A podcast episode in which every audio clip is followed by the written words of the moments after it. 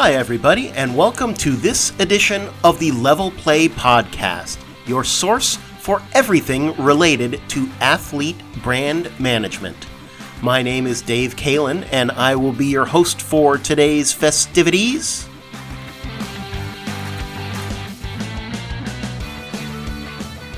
So, it's a nice spring day outside, at least when I'm recording this episode, and March Madness is going on, and it seems that this happens every March Madness and every Bowl Championship Series, and maybe every College World Series as well.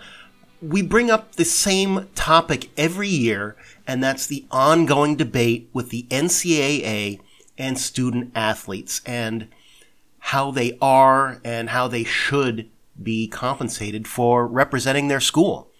Students think that they should benefit from the profits generated by the university because of sports, and that is worth billions. And the schools say no, you get an education and you get a scholarship and room and board. And, you know, at a place like Harvard or Stanford, that can actually be worth quite a lot. And this has been going on for decades already, but it seems to be coming to a point now. You've probably seen the hashtag trending not NCAA property, uh, meant to just bring awareness to the topic, but there are also quite a few court battles and laws being discussed right now at many levels of government. Most recently, uh, oral arguments were just presented at the Supreme Court over whether the NCAA is basically acting like a monopoly. Uh, I'm really oversimplifying it, but that's the basis of it. Uh, there are a number of bills being sponsored at the congressional level regarding student safety and equity, uh, as well as profit sharing. And a number of bills are also being sponsored at the state level regarding name, image, and likeness, uh, NIL, which allows students to share profits from a school using their athletes in any promotions or deals with advertisers or, or television rights.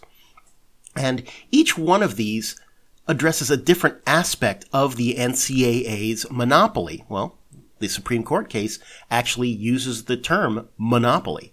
But it all comes down to do students deserve to be compensated? If so, then how? And really, what does it even mean to be an amateur anymore? I mean, the IOC threw out that concept years ago for the Olympics. So is the NCAA that far behind? So I thought I'd call up my buddy John. That's John Hallman. He also works at Level Play Sports. And thought we would just shoot the breeze and talk about this whole NCAA matter and see where it goes from there. If anything, it'll sound better than just me giving a solo lecture for 20 minutes. So let's bring John in. Hey, man, how's it going? Good. How are you today? I'm doing well. So, you heard my wonderful introduction. uh, any thoughts? Yeah, you know, it's it's fascinating. I mean, the NCAA was created over 100 years ago to effectively create the notion of a student athlete and to have competition at the at the collegiate level. But I think the model is really coming under fire for its outdatedness, if you will. That with the advent of social media, uh, right. the recognition of personal brand value, um, you know, there was there was no Air Jordan back back then, and now that's what kids look up to: is I want to be an athlete and I want to have my own shoe line, and you know it suddenly there's this artificial, um, you know, uh, level that says, well, you got to be a pro to do that. You got to get paid in your sport before you can go and make money on your personal brand. And I think all they're doing is saying, no, that's not applicable. You know, my personal brand is my personal brand. I should be able to monetize it. And oh, by the way, the services I'm I'm providing bring in billions of dollars. Yeah, and so I think right. it, uh, you know I think it's a, a timely argument to to have.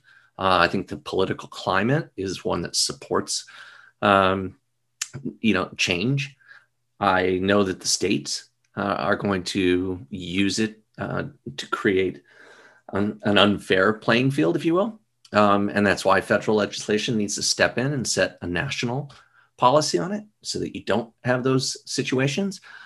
It's just you know and i've shared this with you before dave it's one of those things that whatever we say today and whatever comes out on, on you know via the podcast and it's just not going to be right you know because there's so many moving pieces and there's so much money involved it's just near impossible to be able to say yep that's exactly what's going to happen outside of i think athletes are going to get paid how it happens who the winners and losers are man, that's really up for that's up for a lot of discussion.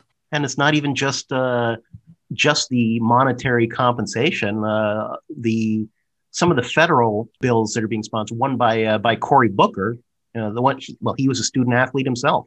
He wants to set uh, set up a an athlete's bill of rights, which is not just monetary compensation. That's just one one facet of it. Actually, that one for him, it's not even the major one. It's more about um, uh, health and safety and uh, equality, uh, spe- specifically for the genders, you know, for uh, gender sports. you know, that whole debacle with uh, the women's uh, women's basketball this year. they want to try to fix that. Yeah, and again, this is this is where social media has, you know, um, I'm not going to say inadvertently, but but but the notion of social media and and voices now can be amplified and heard relatively quickly. I'm sure these inequities have been in place for the longest time. And it's simply couched as well, the men's game brings in the lion's share of the money. And so we need to protect that. And and you know, the women's game, it's important that that women play, but they don't draw the money or the crowds or anything along those lines. And so they get you but know, that's not actually true this year. So, uh, you know, some of the ratings came out for you know because the women's tournament is on ESPN, while the men's is on CBS. But uh, the ESPN ratings have been actually very good, if if not comparable to the men's. Yeah, and you're right. You know, with it on ESPN, it's going to it's going to garner a larger audience, which is fantastic um, because the product is a good product and should be should be viewed with the same you know level of passion. If you like basketball, women's game is worth watching, and you should really be you know starting from that position. But I think you know again. Uh, we could we're going to have this conversation now.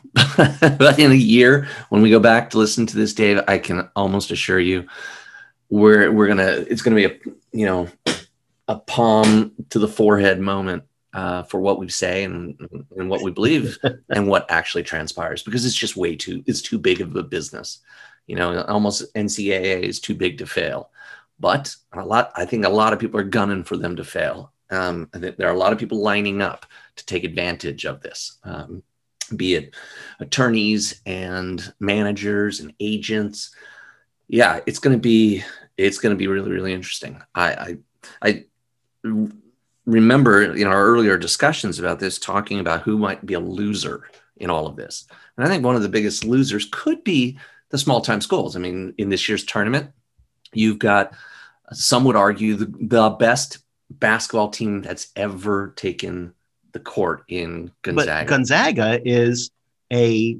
small school from a small conference in spokane washington certainly not a major media market so if and when some of these uh, state level ones and the uh, NIL or name, image, likeness bills start getting signed, you're going to start seeing major schools suddenly having big, deep pockets. And Gonzaga, small school and a small conference, as good as they are now, they won't be able to compete in the future. Yeah, that's what that's what I'm afraid of. That it won't be Butlers and and the Daytons and you know the Miami, Miami of Ohio's. It will be the University of Miami. It will be the USC's. It will be the ones that that cut uh, incredibly lucrative deals with the Nikes of the world. And I, I don't mean to throw Nike under the bus, but I I think they're going to do what makes sense for their business, and they're going to select the Dukes and then North Carolinas and others like that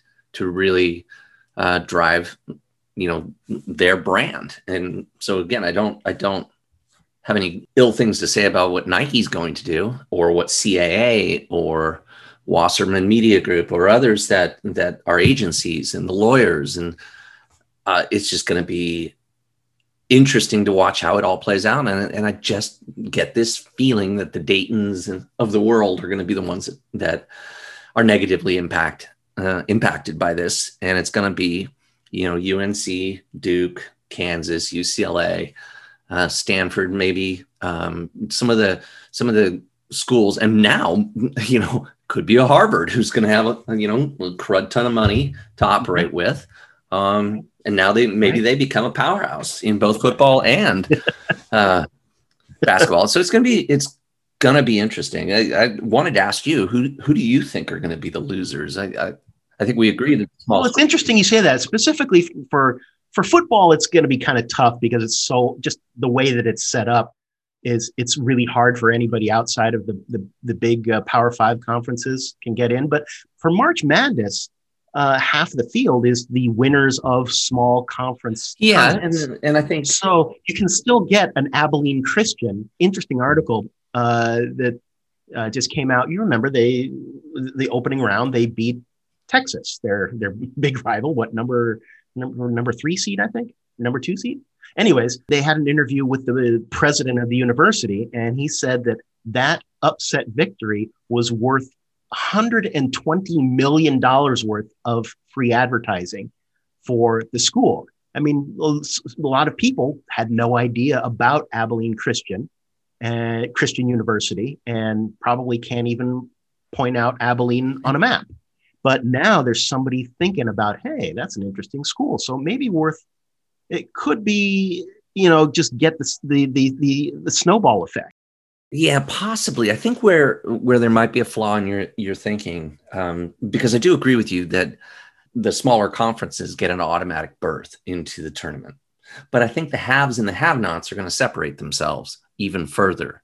That that North Carolina is just going to be that much better. And when they're a one, two, or a three seed, they're not going to be losing to the 14, 15, or 16 seed because the delta between the 14, 15, and 16 seed and the one, two, and three are going to be huge. And, you know, that's one of the arguments that they've had about the, the, the women's uh, game is that the UConns of the world, the powerhouses, could continue to um, get the great players that it's really difficult for uh, unheralded higher seed or lower, I guess, lower seed to mm-hmm. end up in the, in the final four or in the elite eight so I, am curious. I think there's just going to be a, a, growing gap. Yeah, Abilene Christian could win their um, win their conference and and be invited to the tournament, but they're going to get blown out, and that's what I'm kind of concerned about. Because boy, I mean, what makes March Madness so awesome is when a 15 seed takes out a two. Or, or, or a 13 or a 14 and and they do it within the brat uh, you know every year it seems like there's somebody, you know, it's like upset weekend. And somebody who is a four, five, six seed, that's what makes it, exciting, it always yeah. feels like there's a four seed that, that loses. And, and that's what that's really what I hope doesn't happen. That, you know, and, and if the argument is purely about paying the players or not paying the players, I'm fine with the players getting paid. Uh, they are talented athletes who are um, putting it all out there f- for entertainment and for their it's their vocation. That's what their calling is, and they should if they're going to if they're going to generate a lot of money, they should be participants in it. I know that if my business took off, guess what's going to happen? I'm going to make money. And I don't see why student athletes, especially at the collegiate level, you know, they're adults. They're old enough to vote. They, they drive. They, they can hold down jobs. Why can't they make money for the school and and get compensated well, according to the the NCAA, they are supposedly student athletes, and they going back to the proposal for the athlete bill of rights. One of them is lifetime scholarship. If you get that scholarship, then it's not just you have to use it in the four years that you're playing, because then you have to. It, your sport is your full time job basically and oh, yeah, and I also have to take classes, collegiate level classes. So if they take the burden of you have to finish your education now and you can do it after your playing days are over, uh, might make things a little uh, uh, easier. That could be some sort of, I don't know, say compensation, but yeah. Well, look, I mean, you and I, and just in this 15 minutes of chatting, have pointed out a number of variables already. And I'm sure there's dozens more that we're not even thinking about. Uh, health insurance, your disability insurance. What happens if you get hurt? Yeah. You know, playing and you, you're getting paid. Do you get disability? Um, so there's lots of because you're on the job. Are you going to be viewed as an independent contractor or as an employee? So there's a lot, a lot at stake here, and because the numbers are so big on money, uh, the sharks, the vultures, they're all circling, and oh, unfortunately, yes. maybe the NCAA is going to be the uh, dead corpse that that is drawing all the attention. I, I, it's hard to say, but look, the NCAA, you know, like I said, is over a hundred year old institution. On the surface, they're not liked by lots of people. People complain about it. But at the end of the day, I'm sure they're going to try and put their best foot forward and talk about all the benefits that the, the NCAA as an organization um, creates. And I'm sure they have been donors to both political parties and are going to lobby yes. like hell to make sure that that the status quo remains as much as it possibly can. I think that I think the the carts, you know, out of the out of the barn or the horses out of the barn, whatever cliche you want to put there. and uh, uh, whichever animal outside of whatever yeah. yeah. the pig is out of the vehicle. Um, the I think that I, I, think that before this is done, the NCAA is probably going to say, well, okay, we're sorry, and we'll start self policing ourselves. And it's just going to be more lip service, and people just aren't going to buy it anymore. Yeah, I, I, I think there's gonna they're gonna have to give far more than they think or want to, but I think they're gonna come up with a a way to survive and still be the ultimate arbiter. Um, but but you've got so many uh, groups coming to the table saying you know they want a piece. One one thing that uh, we didn't mention is non-revenue sports. We've been talking about you know there's really only three or four revenue sports out there: men's and women's basketball, men's football, possibly men's baseball and softball, and possibly hockey too. But that's about it. A lot of them are non-revenue sports. Yeah. And how is the how are these cases specifically the name, image, likeness ones? uh, at the state level, how are they going to be affected? I don't think that the laws are going to care if you play a sport that doesn't generate revenue. It's about your personal brand. Maybe they're just going to look at it like, hey, this is all about the money that's coming in and making sure that those athletes who are generating this money get paid. And if you are an athlete in a non popular sport, hey, make of it what you can. You know go do the deal with the local car dealership if you know if you're a wrestler in iowa which you know wrestling's a big sport in in iowa and the midwest. So maybe you'll have some local notoriety and can turn that into you know a billboard or or represent a product for that that area. But it's not going to be national and it's not going to be the millions of dollars that that like a Trevor Lawrence would have received. I think somebody calculated he would have made a hundred million dollars. Very, very much. Uh, depending on how well you develop your brand, it, your your followers aren't going to abandon you after your career is over, or will they? Uh, yeah, it's hard to say. You know, I think I think collegiate sports um, is something that we remember the great players, um, and fans will remember you, and they they may you know follow you and you turn that into some type of paycheck even if you're not playing in the, in the pro leagues. But it's really going to be the haves and the have nots the zion williams williamsons of the world are going to do quite well. Um, the trevor lawrences of the world are going to do quite well. But the third string you know left tackle he's probably not going to have that type of deal. But that's why i'm i'm curious if there's going to be more of a union um, bargaining, yeah. Yeah, collective bargaining, minimum salaries, that sort of thing for all players in all sports at a university. Well, it's interesting because this whole thing started. We were talking about you know 20 years ago with or 25 years ago now. Geez, with uh, with Ed O'Bannon and UCLA, and mm-hmm. uh, he's one of the first people to to bring this up, at least from a name, image, likeness standpoint. And the whole thing started because he saw his likeness in the video game, in the NCAA basketball video game. Mm-hmm. And EA Sports uh, had a person who looked like him and had his number and his stats playing for UCLA. but it didn't have his name on it. And Yeah. so he wasn't getting compensated. So it's funny because I recently read that EA Sports is now start is now preparing to come out with NCAA football and NCAA basketball uh, video games again.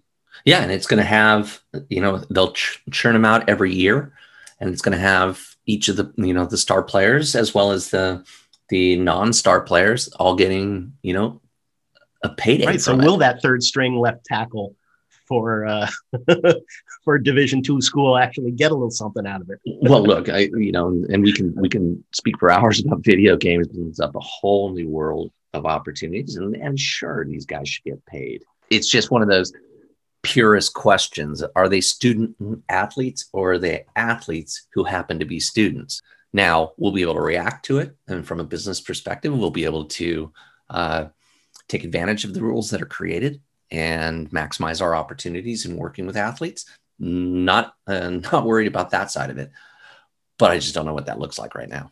And i think it's a it's a only a matter of time uh, i would be surprised if there isn't well i mean the- florida's law is july 1 i believe Yeah, I think so. and you know none of the uh, none of the bills in congress have gotten out of committee yet and you know look the glacial They're basically all waiting for the Supreme Court case too. well, yeah, because nobody's interested in putting in a whole lot of work if if they believe the Supreme Court's just going to kibosh the whole thing for whatever. Yeah, it's going to be interesting, but it, I do want to know. I think I think right now there's 30 states that have Mm, yeah, um, some form of legislation on the books. That means 20 don't. Um, I think they're going to be rushing to that to get something on the books so that so that you don't have this drain of talent going to places where they where they can be paid. So I haven't done a deep analysis of the the laws between say California and Florida, but you know Florida I think was the the first to enact it, uh, but Florida's got a start date that's earlier, something along those lines and and so I could see that that was re- that was a natural reaction. You know, California does it, and suddenly it's like, well, I have a chance to go to UCLA or USC and get paid and hang out on the beach, and it's Hollywood, and there's agents there. I mean, this is a dream come true. I may not want to go to Nebraska or Iowa um, if I can, you know, make it in Los Angeles. So Mm, good I- point. yeah it- it's it's gonna be it's gonna be really really interesting and I, I i'm just praying that the end product doesn't suffer because of it but who knows So I think we'll end it there. But we certainly didn't answer any questions. But we uh, at least we stirred up the pot a little bit and made made people think. Hopefully, isn't that what podcasts are supposed to do you know Yeah. they become irritating enough and infuriating because they don't ever answer the question um, because the the person doing the podcast is worried about all the flack they'll get on social media for whatever position they took. So I think it's safe to say that for those who uh, are listening to this, Dave and I have no idea what this is going to look like. Um, we are going to follow it. We'll probably do a number of other uh, podcasts around this topic. I'm always happy to be a guest on your show, Dave.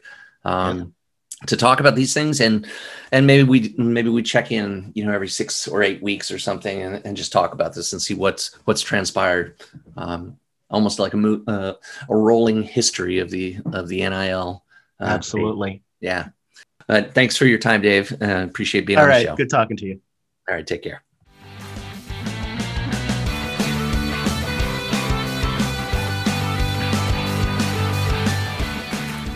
Well, that does it for this week's episode of the Level Play Sports Podcast. I'd like to thank my buddy John Hallman from Level Play Sports for chatting with me. Hope you enjoyed our conversation and learned something along the way. If you like what you heard today, then please subscribe and you'll be notified of future episodes. Also, if you like what you heard, then feel free to leave something in the comments. Of course, don't be a troll. But if you want to discuss anything we've been talking about here or have any ideas for future episodes, then we'd love to hear from you. Okay, well, that's it for now. Stay tuned for more episodes of the Level Play Podcast where we will discuss athlete brand management in more detail. For the Level Play Podcast, I'm Dave Kalen. Have a good one.